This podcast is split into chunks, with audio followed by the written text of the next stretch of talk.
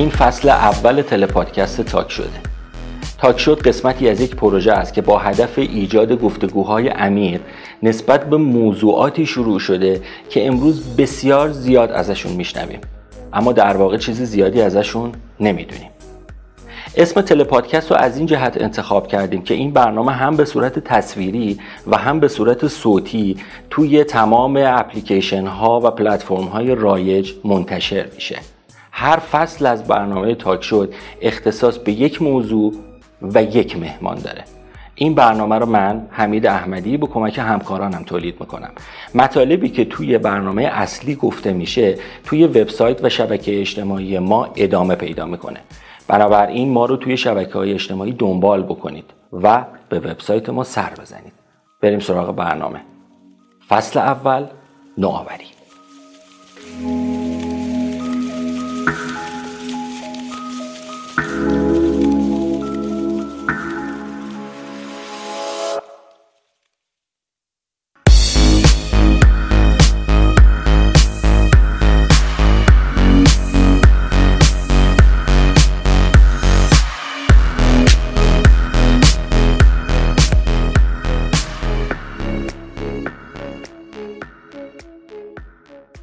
مهمان من آقای دکتر مهدی قائمینی ها هستند مشاور بین المللی نوآوری در ایران و در کشور هلند.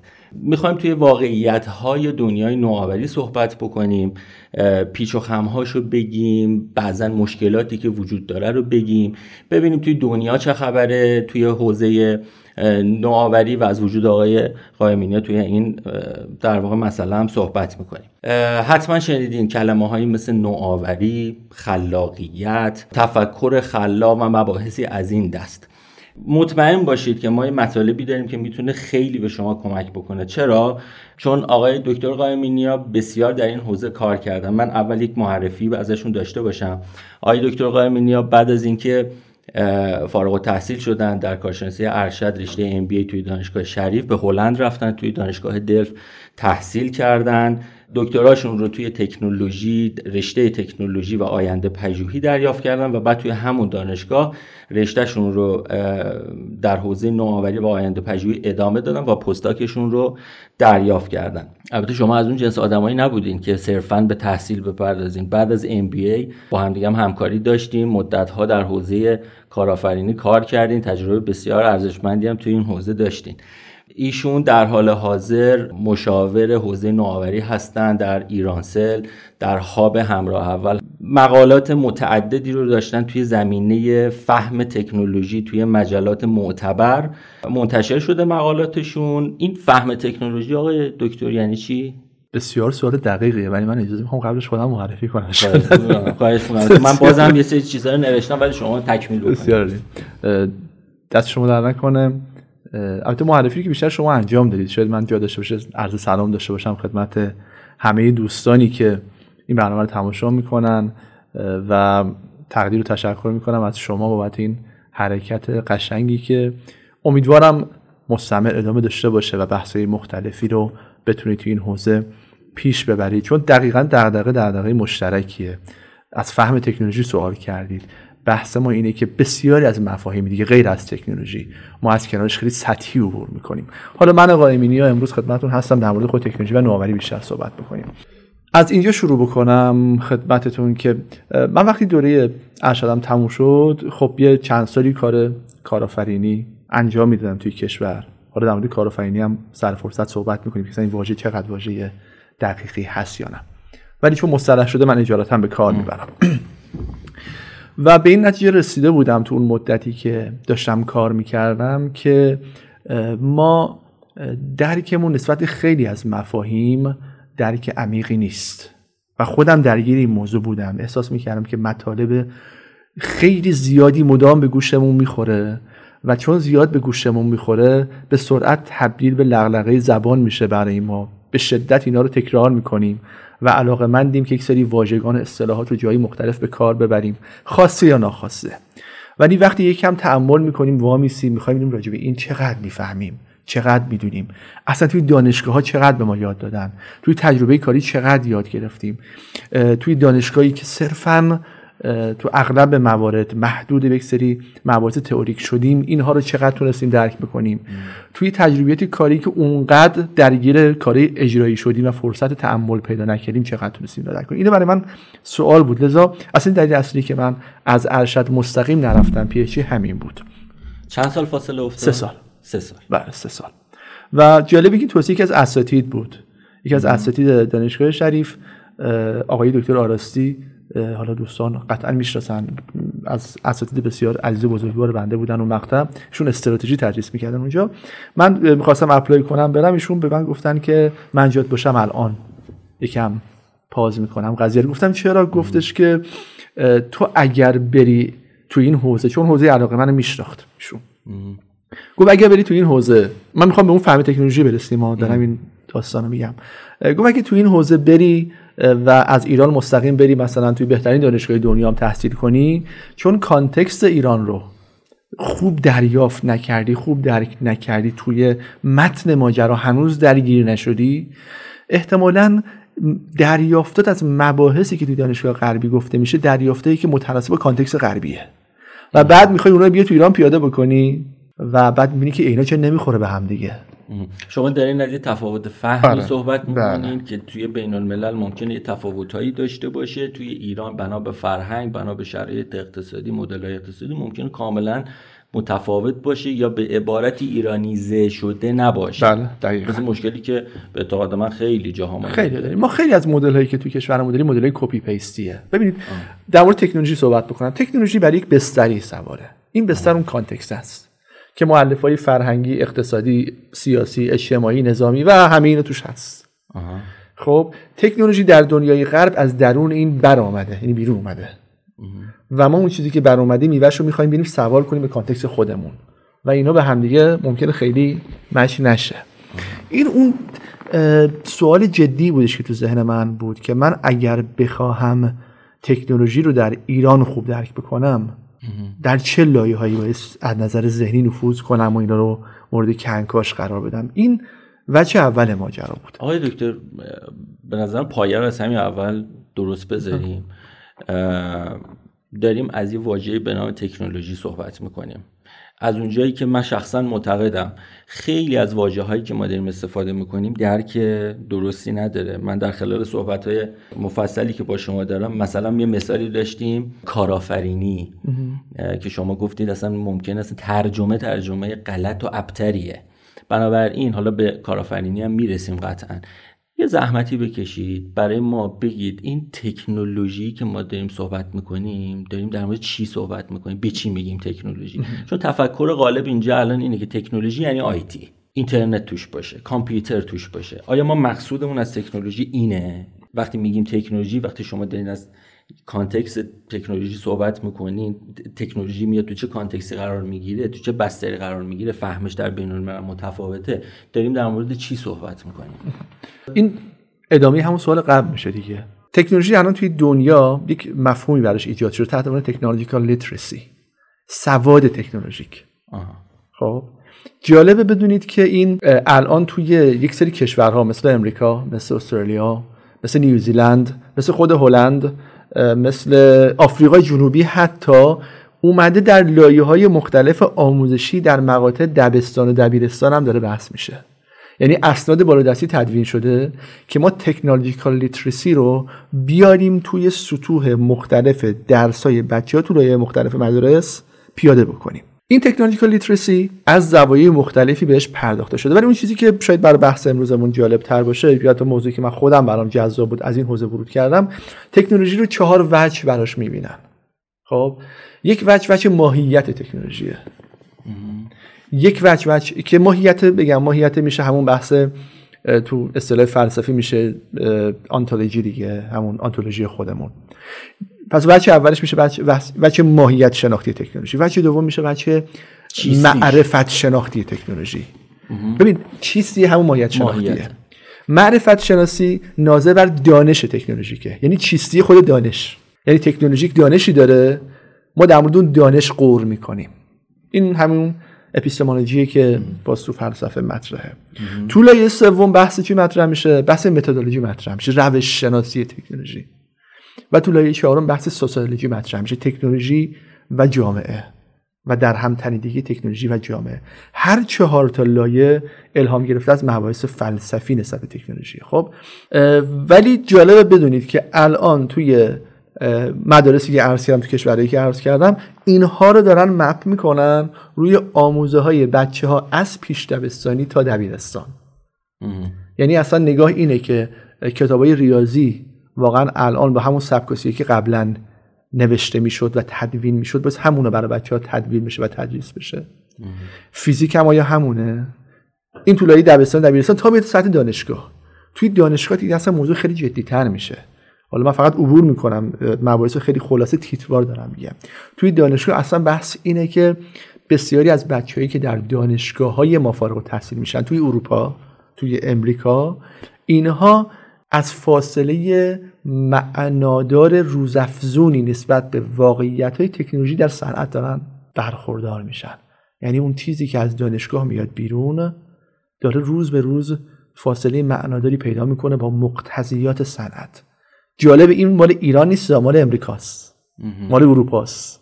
دیگه ایران دیگه جای خود دارد دیگه. حالا من الان نمی‌خوام خیلی وارد بحث آسیب شناسی دانشگاهی بشم. می‌خوام بگم تکنولوژی تو لایه های مختلفی الان فهمش نمود داره. و لذا خیلی مهمه که از کدوم زاویه به ماجرا نگاه کرده میشه. و تو اون لایه چهارم به خصوص سوسیولوژی که مطرح شد اونجا دیگه بحث مؤلفه های اجتماعی موضوعیت پیدا می‌کنه دیگه. که تکنولوژی و اقتصاد تکنولوژی و سیاست تکنولوژی و فرهنگ تکنولوژی و جامعه شناسی و و و, و همین اینا. بذارید من سوالمو یه جور دیگه بپرسم. ببینید این تعریفی که الان شما گفتید یه ذره به نظرم تعریف شاید پیچیده ای باشه به نظرم یه ذره ساده ترش بکنیم. الان شما به چی میگین تکنولوژی؟ سوال دقیقیه. به خاطر این تکنولوژی همونطور گفتید که کم آمیخته شده به مباحث های تک ما ما, های ما لو تک داریم. من میگم تکنولوژی. خب؟ تکنولوژی یعنی یک اصلا تکنولوژی آمیخته واسه نوآوریه. از این می‌خوام تعریف نوآوری هم برسیم. خب؟ بله. من میگم به این میگم تکنولوژی به این آب میگم تکنولوژی. چه تو محلی تصفیه آب چه تو محلی ساخت بطری هر تصرفی در مواد موجود در طبیعت. چه اون مواد مستقیم وجود داشته باشن چه غیر مستقیم من خلقشون بکنم. مثلا من کاغذ رو از درخت گرفتم اما ممکن این پلاستیک رو یک سری پروسه های پس عملا انجام بدم. پس عملا تکنولوژی داره تو لایه دیوایس بیشتر نه اینجوری بد... اینجوری بذارید تعریفمو کامل بکنم. اگر فکر می‌کنی که جوابتو نگرفتی باز بیشتر صحبت می‌کنیم. هر تصرفی تصرف معنی مثبت یا منفی کلمه هر کاری ندارم من مورد ارزش گذاری بشم هر تصرفی در مواد موجود در طبیعت. مستقیم یا غیر مستقیم. که باعث بشه من انسان بتونم یه کاری رو با اون انجام بدم میشه تکنولوژی. البته تکنولوژی وارد بحث یه چیزش نمی‌خوام بشم اما که اون لوجیه در واقع بیشتر تو ریشه یونان باستان بیشتر مفهوم شناخت داشت. ولی ما تو فارسی بیشتر نگاه حتی تو غرب هم بیشتر نگاه کاربردیش مطرحه تا نگاه شناختیش. و تکنولوژی بیشتر اون یک ابزار مطرحه تا شناخت خودمون. تکنیک. من یه پرانتز باز بکنم برای دوستانی که دارن میشنون. تکنو به علاوه لوژی چون واژه های دیگه هم دارید که اگه بخواین ازش استفاده بکنین مثل ترمینولوژی که بحث واژه شناسی رو داره مطرح می‌کنه. مثل این بایولوژی زیست شناسی مثل آره. همین الان گفتم سوسیولوژی اپیستمولوژی این لوژی اختصاص داره اطلاق داره به بحث شناخت؟ شناخت و فهم ماجرا بود فلسفیشو بیشتر داره مذاوی فلسفی دارم نگاه می‌کنم به قضیه. این تکنو هم ریشه در تخنه یونانی داره. که اینا با هم دیگه ادغام شده بعد یه سری تطوری داشته تو این واژه بعد رسیده به اینجا که حالا مفهوم تکنولوژی به اون داده ولی تکنولوژی حتی تو نگاه غربی هم دیگه از اون فاصله از اون معنای شناختیش هم فاصله گرفته میشه نگاه ابزاری پیدا کرده.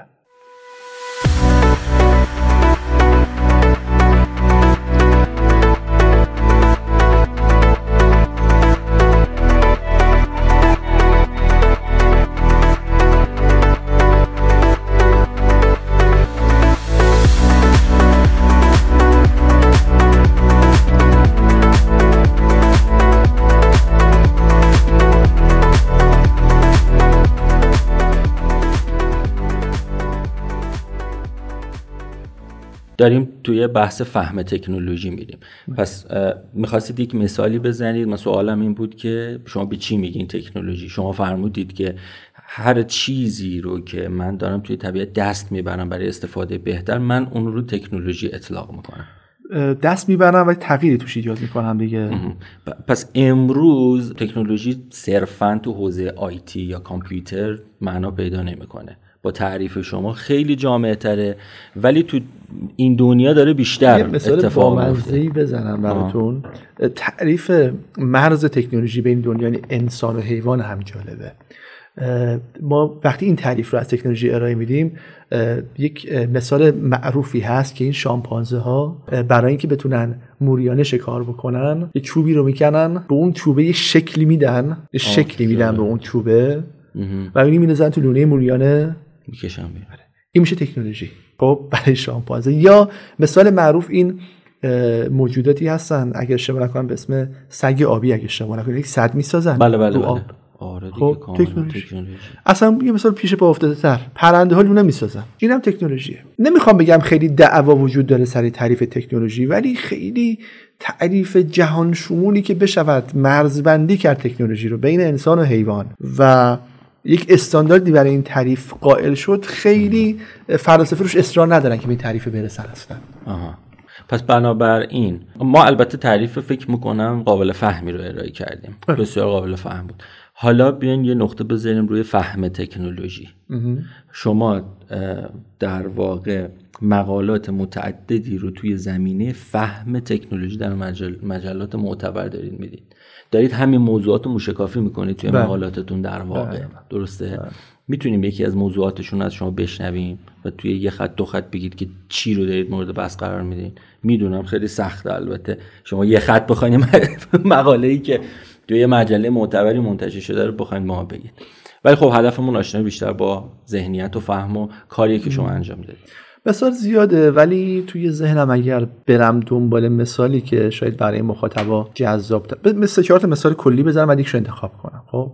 مثلا یکیش بحث تکنولوژی و اخلاق. خب؟ یکیش تکنولوژی و مسائل زیست محیطیه اینا مسائلی که زیاد به گوش مخاطبان شاید خورده ولی توی دنیای غرب خیلی داروش کار میشه. خیلی جدی داروش کار میشه. ولی اون مثالی که فکر می‌کنم برای مخاطب جذاب تر باشه مقوله تکنولوژی و lifestyle و work style ما با نگاه به آینده است. یکم خب؟ بیشتر توضیح بدین. بریم رو بحث آینده پژوهی. رشته تحصیل خودتون. آره. ببینید اسم رشته رو من دوست ندارم خیلی اسم رشته رو چون تو دنیا اسم رشته رو نمی‌ذارن آینده پژوهی میشه موضوع تحقیق رو می‌ذارن. توی کشور ما که آینده پژوهی تبدیل رشته شده. آینده پژوهی توی کشور ما بیشتر دو تا نحله داره دو تا سبک داره. یک سبک سبک فلسفیه آینده پژوهی توی دنیا که ریشه در مباحث فلسفی تکنولوژی پردازه یک رویکرد رو کرده more practical ماجراست. خیلی کاربردی تر تو حوزه به خصوص اینویشن که اصلا یکم ملموستر نگاه می‌کنه به اینکه من در دنیای امروزم در سبک زندگی خودم چه زندگی شخصیم چه زندگی کاریم چه مسیر رو دارم میرم چه اتفاقاتی ممکنه بیفته و آینده من در نسبت با هستی چجوری تغییر می‌کنم. یک مجموعی هست توی کالیفرنیا. توی همون سیلیکون ولی جالبه به اسم IFTF دوستان می‌تونن برن ببینن. Institute for the Future. این مقطع تعاملی هم داشتم با این دوستان. اینا اصلا آینده پژوهی از زاویه نوآوری نگاه می‌کنن. و دارن روی پروژه های مختلف که آینده رو واقعا دارن شبیه سازی می‌کنن با سناریوهای مختلف. اصلا سناریو نویسی اونجا موضوعیت داره. و با سناریو نویسی به پیش بینی آینده می‌پردازن. برای هر کدومی تحلیل و تدوین می‌کنن. از زوایای مختلف. شما فرض کنید آینده انسان و فضا موضوعیت داره تو این قضیه. آینده انسان و غذا. از فضا به غذا برسیم. غذا خوراک. آینده انسان و حیوانات. پرورش حیوانات. آینده انسان و عرض کنم خدمت شما دنیای گیم و بازی. روی اینا بحث میشه. یک مجموعی هست اون IFTF یک مجموعه دیگه ای هست که توی باز امریکا شکل گرفته تحت عنوان concept ی که به اسم شما واژه تکینگی رو احتمالا تو فارسی شنیدید. این شنیدیم فقط. بله این تکینگی یک داستانی داره. معادلش داست... تکینگی؟ singularity singularity آره. Ray Kurzweil یک کسیه که اولین بار کتابی می نویسه تو تقریبا دو دهه قبل به اسم The Singularity is Near. یعنی singularity نزدیکه. ریشه در چی داره؟ ریشه در فیزیک اجرام سماوی داره. شما این چاله های فضایی رو شنیدید. ریشه در چی داره؟ چگالی یک سری سیارات وقتی خیلی زیاد میشه جاذبه اینا به سمت خیلی بالا و بینهایت شدن میل پیدا می‌کنه وقتی چند از این سیارات یک فاصله در نسبت با هم قرار می‌گیرن این چاله فضایی ایجاد میشه. اون سیاه چاله ها اون سیاه چاله فضایی. آقای کورزویل اعتقاد داره که این اتفاق توی تکنولوژی هم داره میفته و میگه اصلا یک نیو پارادایمی مطرحه یک پارادایم جدیدی مطرحه که خود کورزویل میاد میگه که اگر از من بپرسن که سال 2035 به بعد رو حالا خودش فکر 2037 یا 2038 رو مثال می‌زنه بپرسن که چی جوری توصیف می‌کنی من میگم هیچی نمی‌دونم. خب میگه اصلا نمیشه بیان کرد. چون یک پارادایم شیفتی اتفاق میفته اصلا سبک زندگی عوض میشه. مثل این میمونی که به یه بچه که در رحم مادره بگی بیرون رو چطور پیش بینی می‌کنی؟ چه تصوری می‌تونه داشته باشه بچه؟ هیچ. هیچی. میگه ما تو اون مقطع وارد دنیایی میشیم وارد دنیایی میشیم که اصلا برامون الان قابل تصور نیست. این حرف شاید الان عجیب باشه ها ولی می‌خوام مثال تاریخی براش بزنم که ملموسش کنم برای دوستان. بیایم برگردیم به همین دنیای موبایل smartphone خودمون. smartphone کی اومد؟ 2008 تقریبا اومد. اگر به من و شما توی سال 2000 می‌گفتن که concept smartphone یه قراره بیاد و سبک زندگی رو اینقدر تغییر بده که تمام زندگیمون بره توی داخل smartphone و از شما می‌خواستن تحلیل در اشاره بدید. احتمال زیاد نه تنها تحلیل کنید که حتی مسخره می‌کردید. غیر از اینه. تو بحث آینده پژوهی چیزایی مطرح میشه که سناریوی مسخره آمیز امروز واقعیت های گریز ناپذیر فردا. خب. بله. یکی میگفتش که آقا یه روزی ممکنه شما برسه که دوستتو دانلود کنی. آره این بحث مطرحه. واقعا. الان منم خیلی عجیب و غریبه. الان پروژه‌ای داره تو امریکا کار میشه. من به ازای هر مثال غیر ملموس مثال ملموس می‌خوام براتون بزنم. پروژه‌ای داره تو امریکا کار میشه. ممکن کم ترسناک باشه گفتن این پروژه ها اصلا الان ممکنه اصلا دوستانی که میشنون فکر کنن که واقعا که دنیای سختی میشه عجیب و غریب میشه. چرا چون عادت نداریم تو الان سخته. الان یه چیز بگم این, این چیزی که ما الان تحت عنوان ترس داریم ازش صحبت می‌کنیم چیزیه که الان اگر به ما بگن این اتفاق یعنی اگر من این سیر تکاملی و پخته شدن رو طی نکنم برام ترسناکه. بله. شما حتما بلک میره رو دیدید. بله. یه اپیزودی داره که شوهر یک خانمی فوت می‌کنه و به پیشنهاد یکی دوستا میگه یه پروژه‌ای هستش که می‌تونه اینو شبیه سازی بکنه. تو دسترسی به همه ایمیل ها و صحبت ها و نمی‌دونم ایناش به من بده. یه مدلی ازش میارن و بسیار اصلا طرف وحشت می‌کنه. اولش از این کنار نمیاد. ولی مسئله اینه که ما همزمان خودمون هم داریم به این تغییرات عادت می‌کنیم. یعنی بله اگر 2037 و الان منو, منو یهو بندازن توش ممکنه که واقعا کلپس کنم بیفتم. ولی آره دیگه میشه دیگه. من این مثال بذارم بیام رو همین صحبت شما. مثال مثال یو اس که وصل میشه با یک حالا چیپست هایی با یک مدلی حالا واسطی وصل میشه مغز انسان. خب کتابو دانلود می‌کنی رو مغز. اینو فرمودین داره کار میشه؟ آه. خب کتاب دانلود رو مغز. مدل مطالعه کتاب چجوری میشه؟ من این شوخی بکنم من آدم چهرهای فیلم بردارا رو می‌بینم که همین الان ترسیدن. یکم خندید ولی چی میشه؟ بیایم مثال ملموسش. آقای ایلان ماسک داره میگه من می‌خواهم زندگی در مریخ رو کاملا برای بشر عادی بکنم. خب یعنی اصلا مریخ هم جایی باشه اینه ایدش و وقتی هم که بهش میگن نمیشه سخته میگه من هیچ محدودیتی جز قوانین فیزیک نمی‌شناسم. تا یک قوانین فیزیک من اجازه بده من دارم پروژم پیش میرم. از نظر من قوانین فیزیک داره کلا ساپورت می‌کنن و دارن کار می‌کنن. دارن کار می‌کنن ولی یهویی اتفاق نمیفته دقیقا همینه. یک سیر تدریجیه. بیایم برگردیم مدل smartphone خب؟ smartphone یهو نیومد تو زندگی ما. اولش تلفن بود. حالا قبل از تلفن تلگراف بود. ولی دیگه نمی‌خوام برگردم فقط بیایم مدلی که خودمون اون سری که خودمون تجربه کردیم. تلفن رفته رفته شد تلفن‌های حافظه دار می‌شد روش من یادم اصلا بچه بودیم. خاطر voice recorder میذاشتن روی. نوار کاست کوچولو. کلی ذوق می‌کردیم. تلفن مثلا خونه نباشی طرف چیز می‌کنه. please leave your message مثلا خلاصه پیام میده کلی ذوق می‌کردیم. خب بعد از این چی اومد؟ یه دستگاهی اومد به اسم موبایل. concept های اولیش ما تو فیلم ها می‌دیدیم که این قضیه مثلا توی فیلم سینمایی مثلا هالیوودی که طرف تو ماشین میشینه گیرنده میگنده اون کنار. آره این قضیه. بعد رفته concept بعدیش اومد تو زندگی شخصی ما. موبایلی که باز باز همین قد بود اون موقع مثلا دهه هفتاد قیمتش یه میلیون تومن بود. ملت الان پروژه مسکن ثبت نام می‌کنن اونجا موقع تو پروژه موبایل ثبت نام می‌کردن. بله. خب. بعد اون موبایل اس هم نداشت چه برسه به smartphone فقط صدا می‌رفت میومد بعدا یک چیزی اومد به اسم اس ام اس. میشه text فرستاد. عجب چیزی. عجب چیزی. خیلی خوب بود. ما ذوق می‌کردیم. خیلی ذوق می‌کردیم. الان میگن اس ام اس اصلا به اس فکر نکن واتساپ هستی. بعد رفته رفته concept های بعدی اومد. مثلا گوشی های 6620 مثلا نوکیا. رولوشن خب، بود یه رولوشن بود زمانی خودش. یا اون گوشی های موتورولا با اون کیبوردهای خاص خودش. بله. که خیلی خوب. کلی ذوق می‌کردیم ولی هنوز smart نشده بود. تو یک هر مرحله یک شاید بگم که اولوشن بگیم شاید بهتر از رولوشن باشه. یک تغییر و تکامل تدریجی اتفاق میافتاد. یه جاهایی اینا peak می‌زد. یهو سال 2008 2009 آقای استیو جابز اومد concept smartphone رو زد میز گفت من اینو دارم. ولی smartphone اون موقع من یادمه که همون موقع اپل 3GS خریدم. بله بودی و- با هم بودیم. آره همون پروژه‌ای که با هم تو اون مجموعه استارتاپی کار می‌کردیم. و دیکشنری داره. دیکشنری داره؟ شما اولین سفرتون رو با اون رفتین فرانسه نمایشگاه انسی. انسی. بله. و می‌گفتین که اصلا من تو هواپیما نشسته بودم. مطالعه می‌کردم واژه ها رو نگاه می‌کردم تحقیق می‌کردم ضبط می‌کردم. فلان اصلا یک یادش انقلابی بود. انسی آره ولی اون موقع اصلا اسمارت فون اون موقع اصلا یک نقدی که بهش وارد بود می‌گفتن که مگه چند تا اپلیکیشن میشه روی یک اسمارت فون نصب کرد؟ نه از نظر فنی ها از نظر وجه انسانی ماجرا.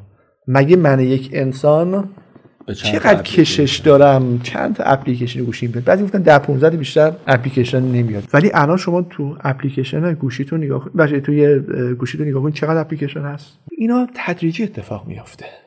اینا تدریجی اتفاق میفته ولی برگردیم اون بحث. گفتیم یه مثال بزن سعی کردم مثال باز کنم که ببین بیام اینو کم تجربه ملموسش می‌کنم سال فکر کنم 2015 16 بود من یه بار اومدم ایران.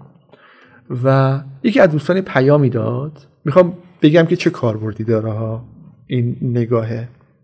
یکی از دوستان پیامی داد گفتش که مدیر عامل یکی از شرکت خودروسازی مدیر عامل وقتش می‌خواد ببینه شما رو. گفتم که باش. حالا اسم نمی‌برم دیگه کلا چند خودروسازی که اینا. خب رفتیم یه جلسه ای خب ایشون انصافا برخورد خیلی محترمانه داشت برخورد خیلی خونگرمی داشت. خیلی آدمی بودش که واقعا نگاهش بالا به پایین نبود.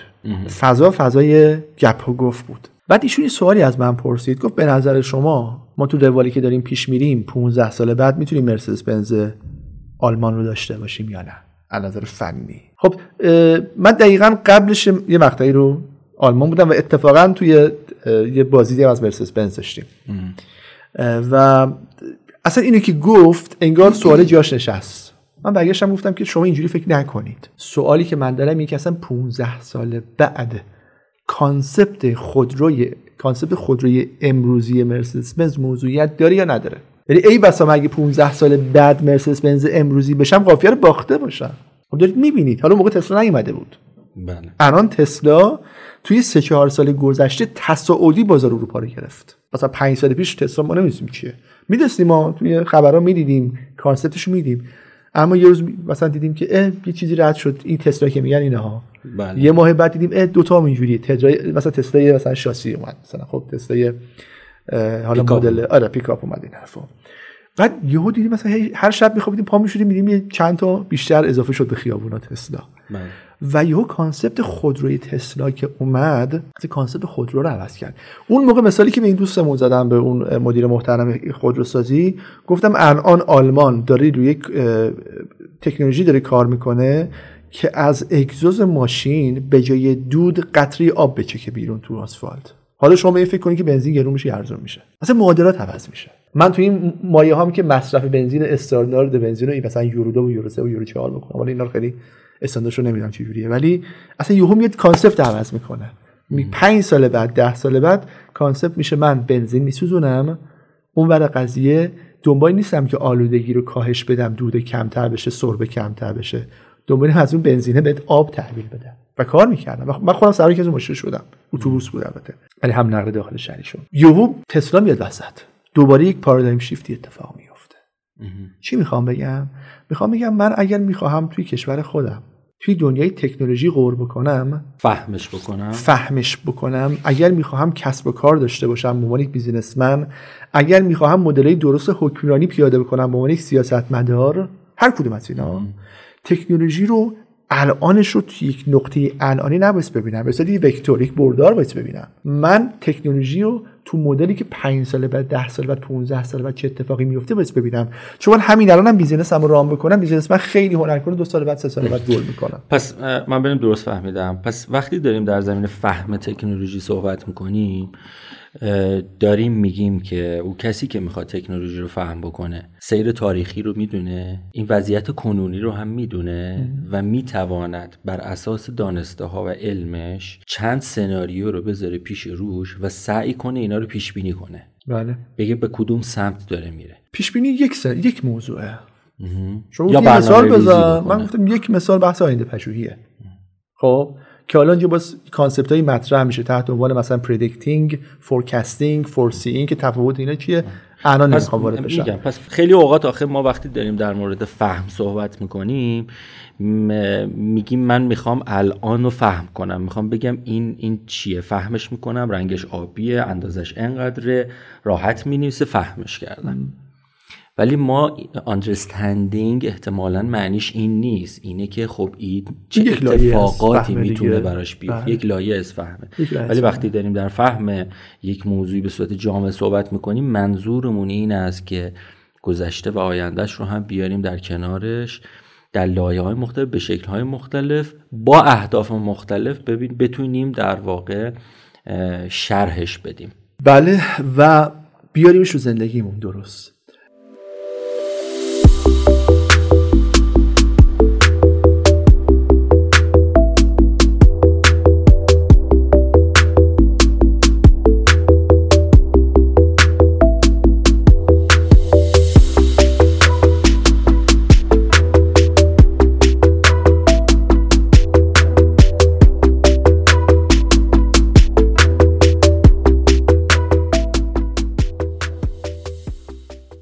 مثال دیگه ای بزنم نمی‌خوام واردش بشم. فقط یه علامت سوال می‌خوام مطرح کنم و رد بشیم ازش. خب؟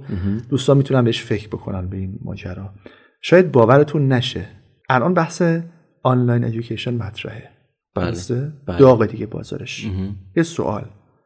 پیاده سازی آنلاین ادویکیشن توی مدارس ما موفقیت آمیز بود یا نبود؟ من پاسخ به سوالتون نمی‌تونم بدم ولی به نظرم می‌رسه که نمی‌تونیم بهش اطلاق موفق داشته باشیم. من یکم راحت تر صحبت کنم. اصلا موفق آمیز نبود.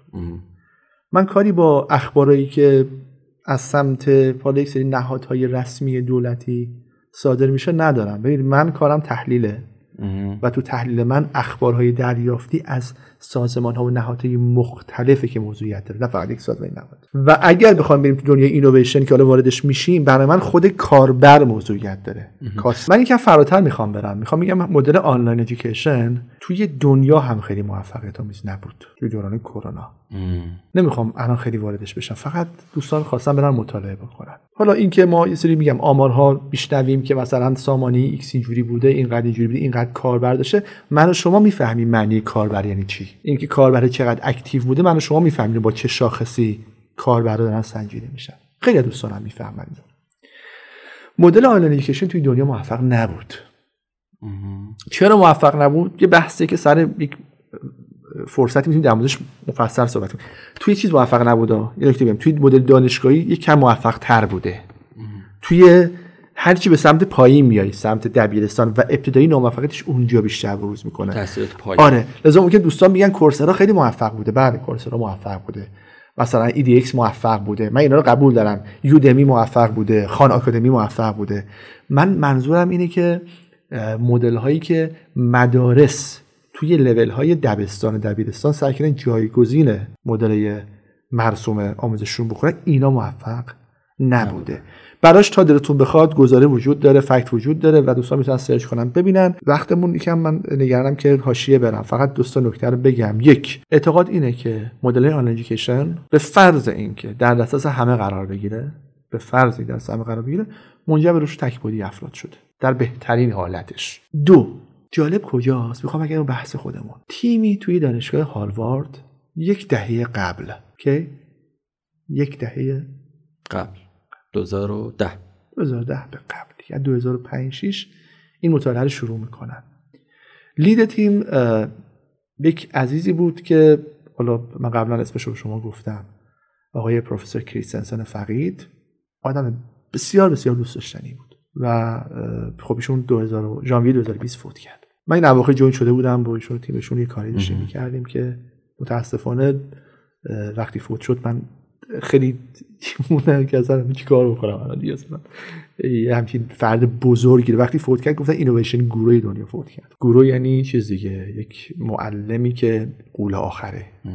خیلی خب. به این در واقع معلم های فلاسفه های هندی خیلی گروه میگن. آره اونا گروه یک اصطلاح دیگه. یک استاد بزرگ که قول آخر البته ایشون قول آخر هم بود قدش دو متر و 3 4 سانتی بود. آقای کریستنسن آدم بسیار عمیقی بود. استاد دانشگاه هاروارد بود.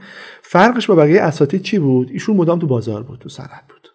و از تو دانشگاه صنعت رو تحلیل نمی‌کرد. می‌رفت از تو صنعت با نگاه دانشگاهی صنعت رو تحلیل می‌کرد. اینا یه پروژه شروع کردن همون یک دهه قبل و بیشتر رو بحث تکنولوژی و مدل های ایژوکیشن آینده و concept online education رو اون موقع به عنوان یک احتمال مطرح کردن. هنوز Coursera هم شکل نگرفته بود. Coursera 2010 2011 فکر کنم شکل. اونجا اون موقع اونا گفتن ببینید اون موقع کتابی دارم اسم Disrupting Class. اون موقع گفتن مدل های آموزشی مبتنی بر online education اگر بخواهد صرفا محدود به online education بشود قطعا fail ه. دوباره برمیگردیم. کی؟ بیشتر از یک دهه قبل یک پروژه شروع کردن چند سال کار کردن به این خروجی رسیدن که مدارس رو اگر ببرید سمت مدل های pure online education صرفا آره. خب؟ این مدل ها fail ه جایگزین گفتن و چیکار کنیم؟ تکنولوژی داره میاد دیگه. مدل های blended learning رو مطرح کرده مدل های ترکیبی. که حالا میگم در موردش مفصل می‌تونیم صحبت کنیم. من یه جا حالا توی یکی از صحبت های page تو صحبت اینستاگرام یه بحثایی در این مورد داشتیم. حالا خیلی خلاصه. به چی می‌خوام برگردم؟ مدل آینده پژوهی رو می‌بینید؟ بله.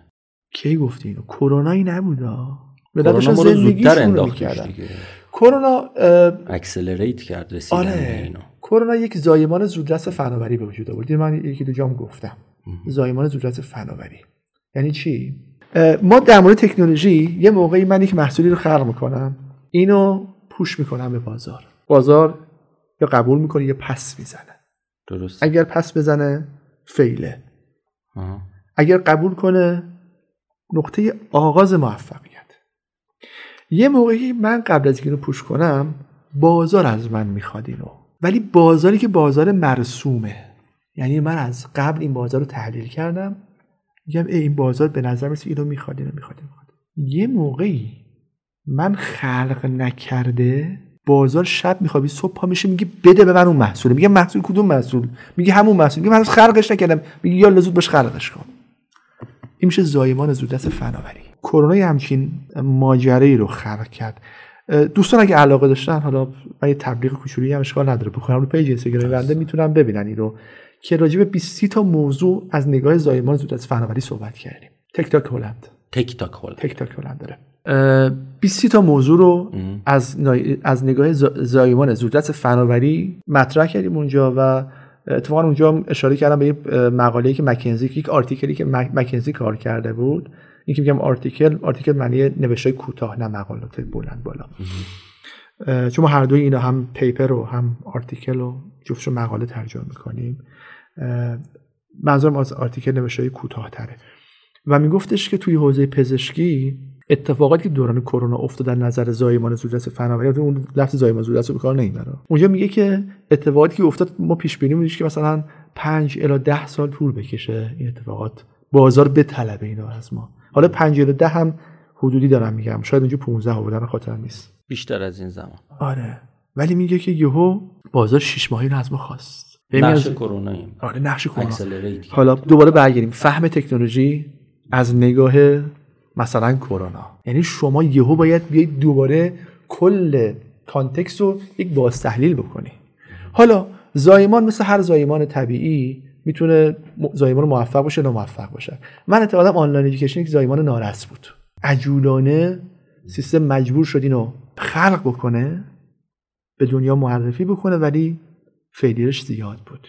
که میگم حالا سر یه فرصتی می‌تونیم راجعش به طور مفصل صحبت ما قصدمون این بود که بیشتر بریم اون در واقع concept اصلی رو که کل این season می‌خواد در موردش صحبت بکنه که به نام نوآوریه رو بیشتر باز بکنیم.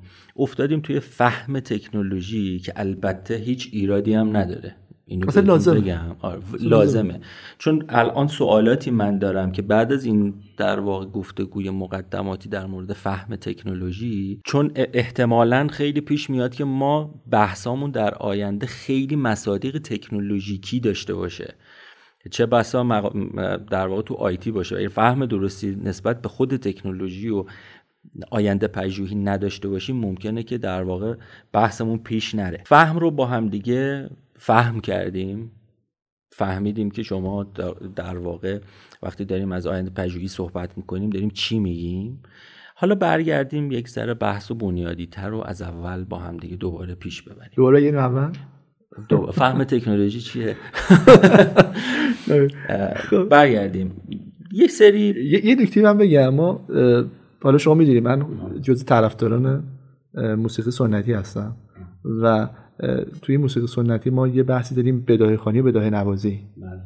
یعنی حالا یکم خودمونی بخوام صحبت کنیم از قبل کم آهنگی نشده. یه کلیتی می‌دونم. بعد این بله. میاد این سازش رو می‌زنه. اونم می‌خونه دیگه, آره. دیگه. سبک بحث ما من به نظرم اینجوری بریم جلو شاید آره. من یه چون وقتی برای ذهن خیلی چارچوب سفت و سخت تعریف می‌کنین اصلا با نوآوری در تضاد مثل بتونی ذهن جوال باشه به چرخه لذا اگر بحث و گاهی وقتا شناور میشه و خیلی سیال میشه و این رفت و برگشته میشه اقتضای این سبک نگاهه. آره و من به شما اختیار تام میدم بحث رو هر طوری خواستیم برید جلو.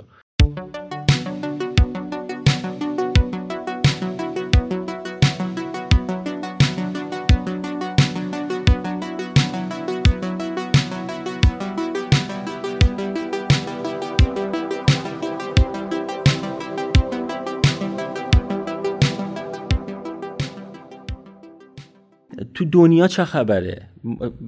آیا واقعا تعریف شسته رفته ای از نوآوری وجود داره؟ اصلا نوآوری چی نیست؟ ما به چی میگیم نوآ... به چی میگیم نوآوری و به چی نمیگیم نوآوری؟ خلاقیت چیه؟ فرق خلاقیت و نوآوری چیه؟ رابطه اینا چی؟ اینا مستقلن لازم و ملزومن موازی و پرالل دارن با هم دیگه کار می‌کنن. امیدوارم تونسته باشم سوالم رو درست مطرح بکنم. چه اتفاقی افتاده در دنیا؟ نوآوری چی بوده و چی شده؟ و تعریفی که می‌تونید شما به ما ارائه بدین ازش چیه؟ و, خیلی ها الان شما میرید توی تایتل اینستاگرامشون نوشته من کارآفرینم. کارآفرین حوزه تک کارآفرین حوزه فلان. خب این کارآفرینی خیلی گره خورده با نوآوری. نوآوری چیه که کارآفرینی تو حوزش چی باشه؟ شما یه مسلسلی گرفتی سمت من همجوری رگباری سوالا رو مطرح کردی. دارم فکر کنم که کدومش ببخشید. بدون تعریف نوآوری. بذارید نقطه شروعش رو تعریف نوآوری. آره موافقم. تعریف نوآوری. ببینید باز برای نوآوری نریم سمت یک تعریف استاندارد جهان شمولی که مولا درزش نره. تعریف مختلفی ارائه میشه. می‌خوام ارجاعتون بدم یک تعریفی از خود آقای کریستنسن فقید ایشون میگفتش که نوآوری در فرایند تولید و کسب و کار. معنیش اینه. هر گونه تغییر مثبت در جهت مثبت. مثبت در نظر حجمی ها در نظر کیفی. در نهاده ها اهم از نیروی انسانی. سرمایه. سرمایه مادی غیر مادی. یا فرایندها که منجر به خلق ارزش جدید برای کاربران میشه. ما بگیم نوآوری. خب؟ ارزش جدید. خلق ارزش جدید. اینجا اشاره بکنم. اینو مطمئنا بعدی دوستان شنیدم ولی برای اینکه بحث کامل بشه میگم. اصلا اونجایی که خلاقیت خودش رو با نوآوری متمایز می‌کنه از نظر تعریفی همینجاست. خلاقیت بیشتر باز من مرز صفر یکی نمی‌ذارم. تیفی نگاه بکنید. خلاقیت بیشتر ناظر بر درون ذهن منه. نوآوری میره به سمت بازار و اجرایی شدن. خلاقیت ممکنه هیچ کاربرد بیرونی پیدا نکنه. نشستم برای خودم یه ایده زدم خلاقانه چیزی کشیدم. یه مثال خیلی ساده براتون بزنم. من این میکروفونی که جلومه یه خلاقیتی زدم روش. این میکروفون مثلا فکر می‌کنم که فاصلش با من اگر بخواد رعایت بشه برای اینکه راحت باشم یه اهرم شخصی طراحی می‌کنم اینجا. از هیچ جام ندیدم اینو خودم مثلا اون بزنم. می‌ذارم اینجا با این راحت اینو کنترل می‌کنم. این خلاقیته. ممکن پدر مادرم ببینن کلی خوشحال بشن باری که بچه چقدر بچه با استعدادی دارم ولی اینو برم تو بازار می‌تونی بازار پس بزنم. خلاقیت نبوده چرا بوده؟ اما نوآوری شکل نگرفت خب؟ پس نوآوری در نسبت با ارزش جدید خلق شده در بازاری که موضوعیت پیدا می‌کنه. اجرا شده باید اجرا شده. یعنی منجر به یک ارزش میشه. حالا من اون تعریف رو کامل بکنم. اون ارزشه ممکنه از یک کالایی به وجود اومده باشه یا از یک خدمت سرویسی. خب؟ مثلا بیایم سمت مدل اوبر که حالا تو کشور خودمون اسنپ رو داریم. سرویس بیشتر موضوعیت داره. یعنی من اومدم یک سرویسی همون ماشینی که شما داشتی سوار می‌شدید تاکسی بود آژانس بود. حالا من یک سرویسی جدیدی با شما مطرح کردم این سرویس رو به شما دادم. یه همین online education ه من یک سرویسی به شما روی اوبر بمونیم. شما دارید میگید من اینترنت رو داشتم برنامه نویسی هم داشتم اینترنت هم داشتم smartphone هم داشتم. خدمات حمل و نقلم بوده. ماشینم هست آدمم هست نیاز هست سرویس دهندم هست. میام یک خلاقیتی به خرج میدم میگم اگر من بتونم این رو از طریق اینترنت به هم دیگه وصل بکنم چی میشه؟ من الان تو خلاقیتم. بله. درسته؟ بله. اگر بیام این رو MVP بکنم اجراش بکنم نسخه اولیش رو بدم و بعد گسترشش بدم develop ش بکنم وارد نوآوری شدم. در واقع شما اگر MVP حالا MVP هم بازی داستان دیگه minimum viable product دیگه آره. اون محصول اولیه‌ت نه prototype ها محصول اولیه‌ت تو بازار کار می‌کنه. کار بکنه یعنی شما گام اول نوآوری رو برداشتی. حالا نوآوری خودش باز گام های مختلف داره. یعنی من ممکن تو مرحله اول نوآوری موفق باشم که اینا با جزء بحثایی که میشه در صحبت کرد که بسیاری از ماها تو ایران شرکتامون فقط اینم داخل پرانتزی بگم و عبور کنم ازش. تو مرحله اول نوآوری ممکن موفق باشن. و گول مرحله اولشون می‌خواد تو مرحله دوم فیل می‌کنن. اصطلاحی هست مثل دره مرگ. میفتن اون تو. برگردیم. پرانتز بسته. بیاین بحث خودم برای نوآوری خودش مراتب داره. مراحل داره تو بازار. موفقیتش. خب؟ پس خلاقیت بیشتر ناظر بر من تنها و ذهنمه و ایده هایی که روی کاغذ یا روی لپتاپ یا چیزی میارم. نوآوری بیشتر میره سمت اینکه این محصول واقعا practical بشه ارزش رو واقعا خلق بکنه برای بازار بعدی باشه. این یک نگاهه. نگاه بعدی که نوآوری یک مفهوم نسبیه. یعنی چی؟ برگردیم به همون مفهوم تکنولوژی. نوآوری تکنولوژی با هم گره خوردن دیگه. یعنی نمیشه فهمید کجا از هم جدا میشه. اصلا تک... اصلا آره دیگه اغلب دیگه با هم خب یعنی شما وقتی میرید سمت ارائه کالا یا سرویس با یک ارزش جدید خیلی سخت بشه از نوآوری فاصله گرفت از تکنولوژی فاصله گرفت. یک کدوم از اینا رو رفت سمتش. معمولا اینا با هم تو نوآوری ناظر بر کسب و کار ماجراست. تکنولوژی ناظر بر فناوری ماجراست. اینا با هم که قرار می‌گیره میشه یک پکیج تعریف مرز بین سخته گفتم. تیفی نگاه بکنیم. توی دنیا اصرار ندارن اینا رو تعریف خیلی استاندارد جهان شمولی بهشون مثلا نسبت بدن بگیم سر بحث قضیه نوآوری نسبی بودنش. نوآوری نسبیه یعنی چی؟ یعنی اینکه در یک جامعه توسعه یافته نظر تکنولوژیکی این خودکار ممکن خیلی نوآورانه نباشه الان دیگه. من میرم نگاه می‌کنم یه ده 15 خودکار میگم اینو برمیدارم حد اکثر اینکه قیمتش چجوریه تو دستم راحت جا بشه. البته اینا هم باز ارزشه ها اینی که من دستم راحت جا بشه شکل بتم راحت بنویسم این باز یک ارزشه. ولی می‌خوام بگم concept خودکاری concept جدیدی نیست. نوآوری میاد توی feature های این که مثلا در شیشه ای باشه. جوهرش رو چجوری در واقع پس بده بیرون که من راحت رو کاغذ بنویسم کیفیت مرکب چجوری باشه. اینا میشه اینا میشه feature های ریزش که میشه نوآوری. اما من اگه اینو برم توی جامعه بدوی مثلا فلان قاره یا فلان کشور. رو خیلی کمتر شده. اصلا concept خودکار اساسا میشه concept. خودش تبدیل به نوآوری میشه. یه مثال ساده تر. قاشق. من میشه مثال قاشق. ممکنه برای من شما یک محصول کاملا پیش پا افتاده پیش پا افتاده باشه. یعنی من اگر بخوام برم تو تولید قاشق تو مثلا جامعه ایرانی احتمالا واسه برم سمتی که فلزش رو سبکتر بکنم مثلا. یکم شکل و شمایلش رو یکم بهتر بکنم یا یه کار دیگه بکنم. الان اصلا concept ی هست دنیا قاشق هایی که لرزگیره. برای افرادی که لرزش دست دارن. نمی‌دونم دیدید یا نه. دسته میلرزه ولی قاشق نمیلرزه. این وسط یک واسط داره که شما دستت میلرزه. این چیز شده. الان تجاری هم شده. اینه که لرزش دست دارن راحت غذا رو برمیدارن می‌خورن بدون اینکه این بریزه. اونجا نوآوری تو اون scale تعریف میشه. تو اون اشل تعریف میشه. اما من یهو میرم مثلا یک جامعه ای که تا حالا عادت کرده با دست غذا بخوره. با اون چوبا استیکا غذا بخوره. میگم اون کاری؟ به قاشقو بگی به قاشق. نگاه می‌کنه عجب چیزیه. این قاشقو می‌زنه می‌خوره. برام میشه نوآوری. تو اون مازی که درست کردیم برای من داشتم فکر کجا شروع کنم؟ رفتیم بود تعریف نوآوری و خلاقیت و بله، بله. تکنولوژی این حرفا اینا. می‌خوام برسم به یک چیزی که چند جا گفتم اینجا میگم. یه خاطره. من تقریبا تو یک دهه گذشته سالی یه بار میمادم ایران می‌رفتم. یه اتفاقی برای من تو این سیر نه سال شکل گرفت یه اتفاق خیلی اتفاق جدی بود.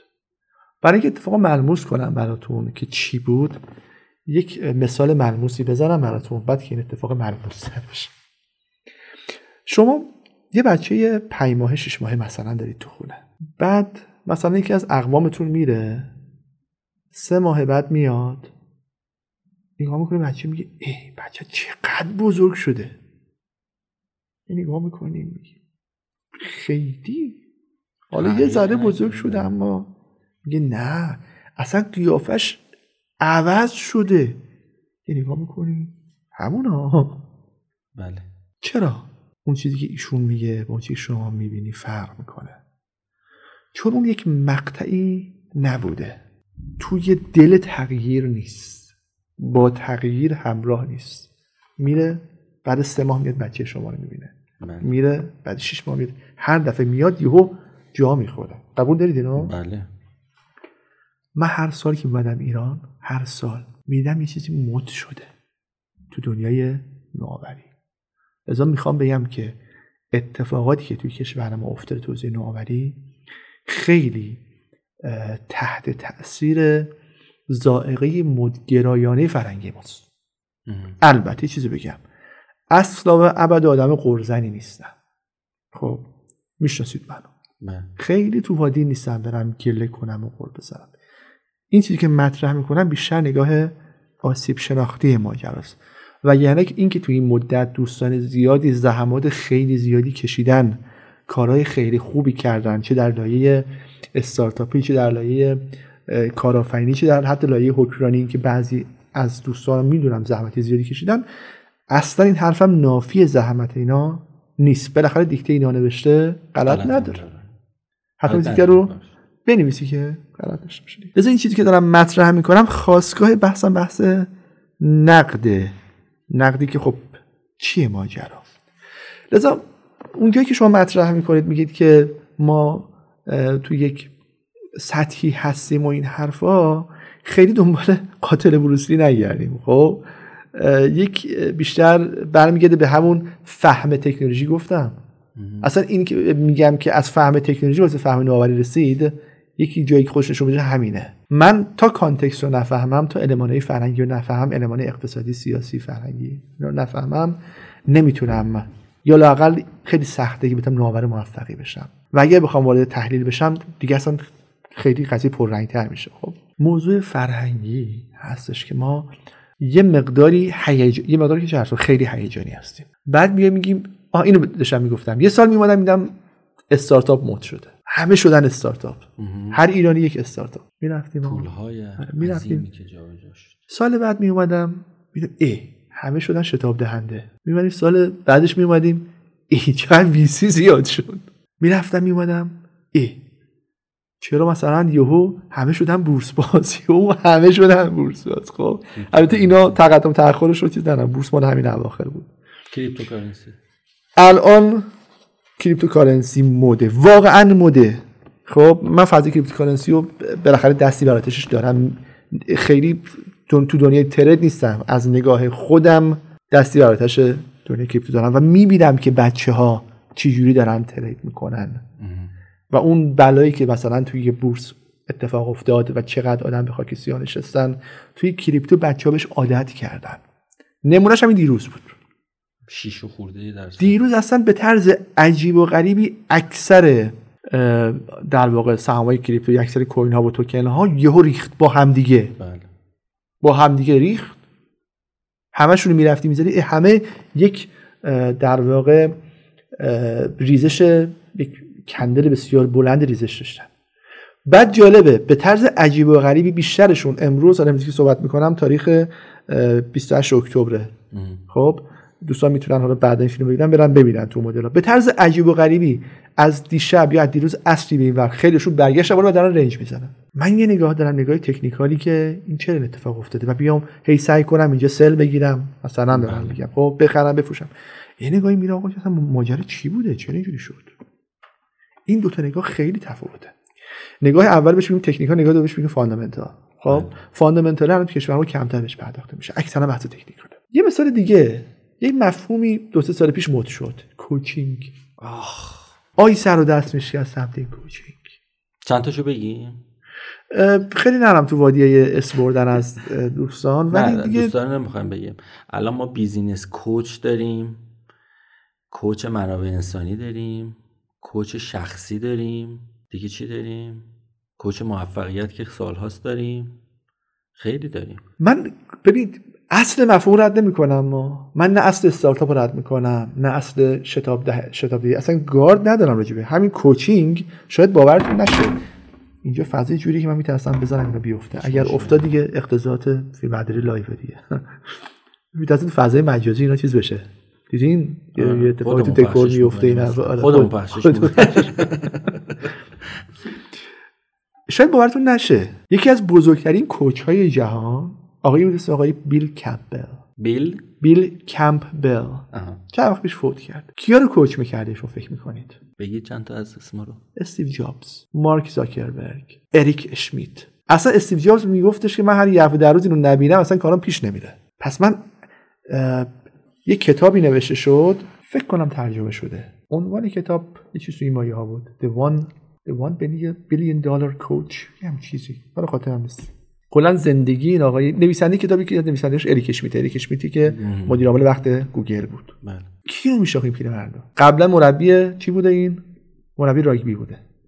تو راگبی موفق نبود. تو بازیکن راگبی بوده. موفق بوده. بعد میشه مربی راگبی. ناموفق بوده. بعد میاد میشه خیلی حالا داستانش مفصله وارد دنیای coaching business میشه اصلا شاهکار میشه. که اصلا استیو من گیر می‌کردم زنگ می‌زدم این ها به دادم برس گیر کردم. پس اصل coaching رو نمی‌بریم زیر سوال. business coach رو. ولی مد شدن و اون در سطح موندن و این آقای قائمینه چه جوری ما coach 27 ساله داریم؟ سوال خوبیه. یکی دوستان میگه سوال یکی از دوستان خیلی شوخ بود سوال خوبی اما لزوما جواب خوبی نداره. خلاصه کوچ ببینید ما یکم میگم دی اقتصاد فرهنگی گاهن اقتصاد اقتصادی می‌بره به سمت شومن بازی می‌بره. شومن زیاد داریم دیگه. شما زیاد خودتون می‌تونید بله. کوچ اینستاگرام هم داریم ها من جدیدا می‌بینم یه سری از بچه ها مثلا واقعا 21 سالشه. میگه اینستاگرام کوچم من. اینستاگرام کوچ. بحث من اینه که ما خیلی هیجانی رفتار می‌کنیم.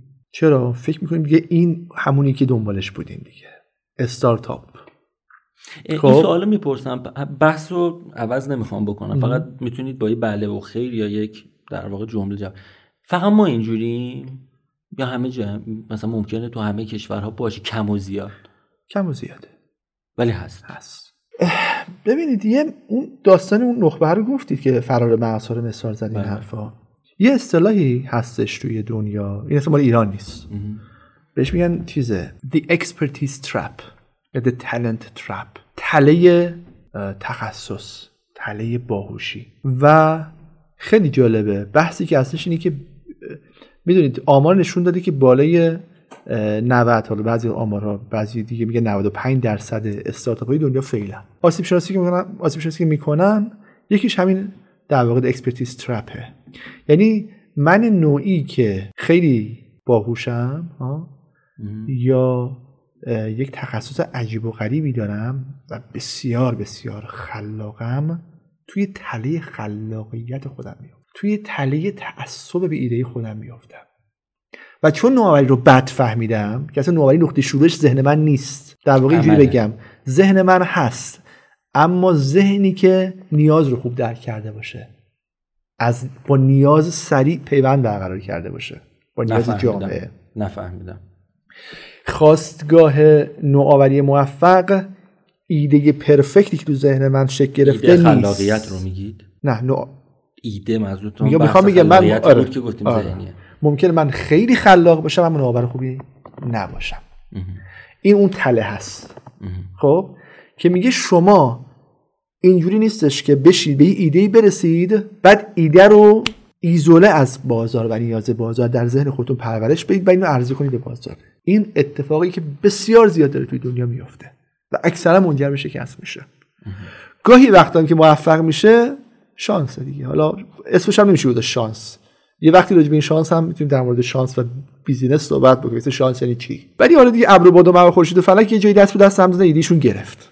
ولی در 99 درصد دست به دست هم نمیدن ایدیشون هم نمی‌گیره و fail میشه. بهش میگن expertise trap یعنی من ایدم رو در اسرع زمان ممکن نبردم تو نیاز سنجی بازار map کنم. ببینم واقعا اینا مال زمان و مکان خودش هست آره. نه؟ لذا باز برگردیم به این قضیه که نوآوری لزوما به معنی خلق یک محصول لبه tech نیست. نوآوری یعنی خلق یک ارزش مفید برای بازار.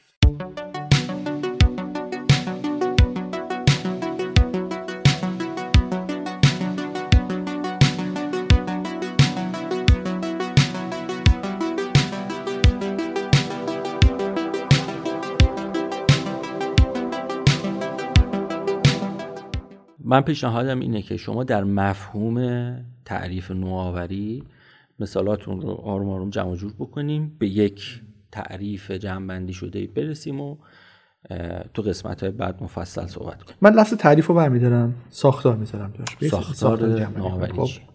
ببینید بحثایی که کردیم این بودش که ما اگر می‌خواهیم در دنیای کسب و کار موفق باشیم باید نوآوری رو خوب بفهمیم خب.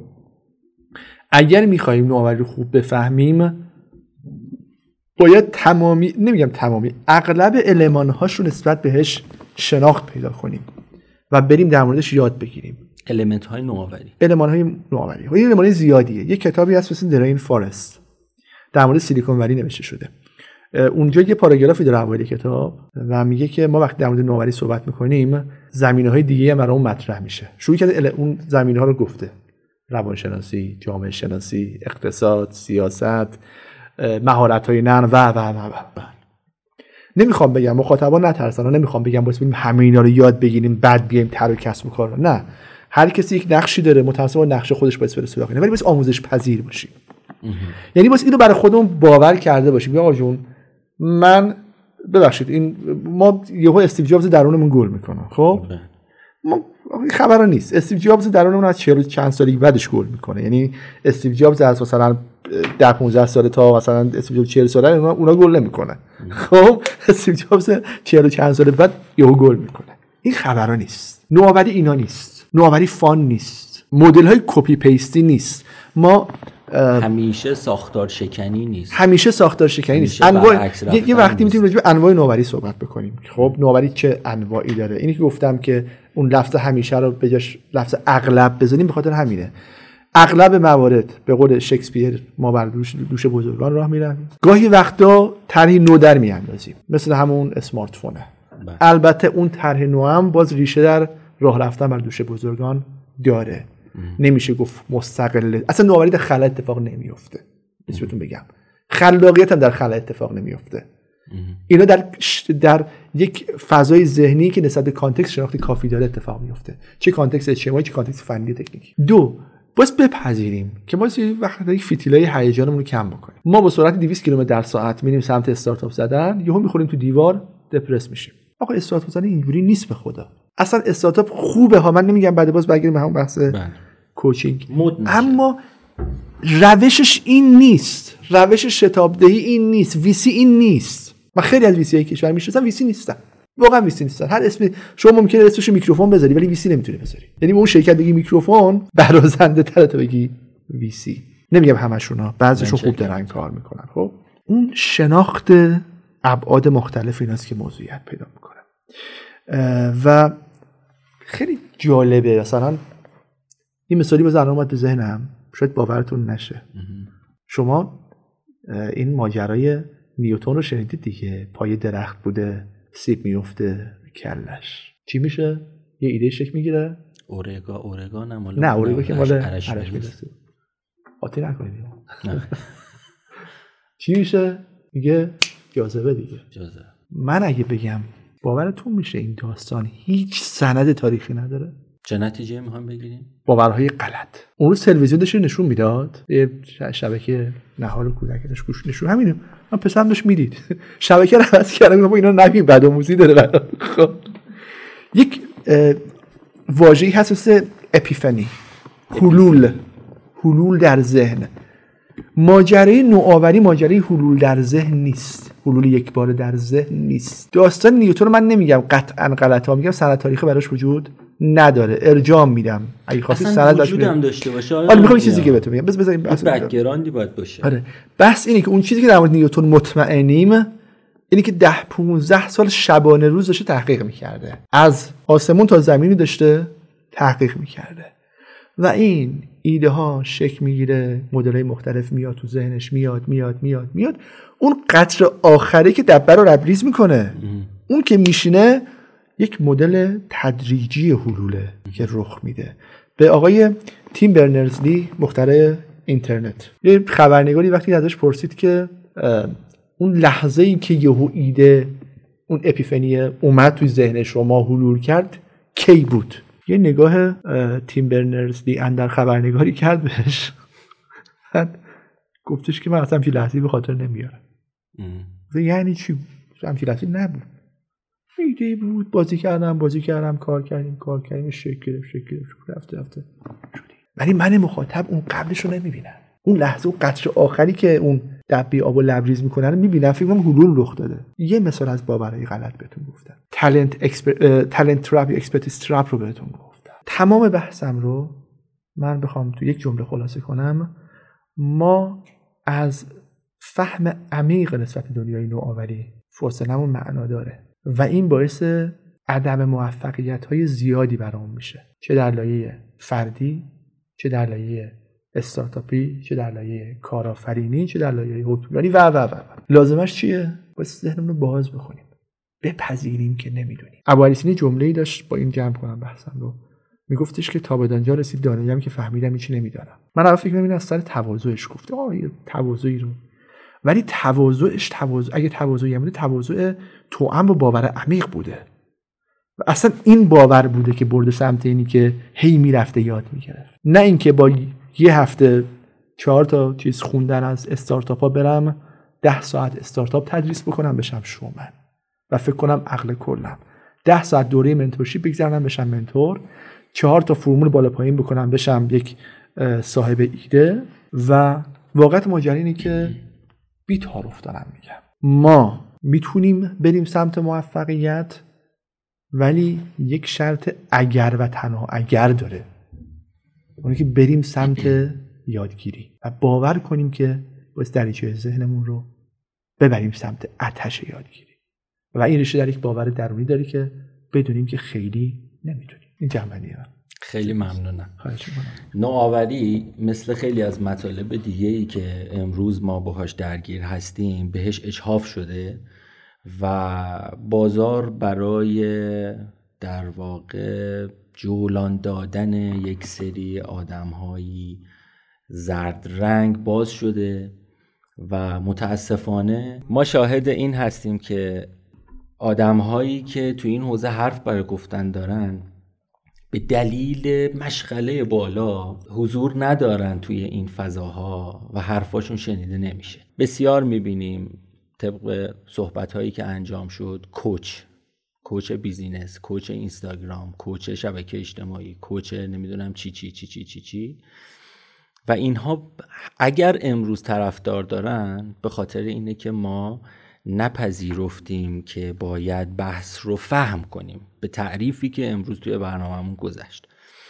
نوآوری مطمئنا این چیزی نیستش که امروز داریم درکش می‌کنیم امروز داریم می‌بینیم امروز یه سریا ادعا می‌کنن. خلاقیت مطمئنا این چیزی نیستش که امروز داریم می‌بینیم و مدعیان زیادی داره. هر چیزی که هست ما به ندانستن خودمون اعتراف می‌کنیم و دعوت می‌کنیم از شما که در فصل یک با حضور دکتر مهدی قائمینی با ما باشید. دیافراگم باز بشینیم ببینیم و فهم درستی پیدا بکنیم و مقدمه باشه برای اینکه بحث نوآوری رو بتونیم بهبود بدیم.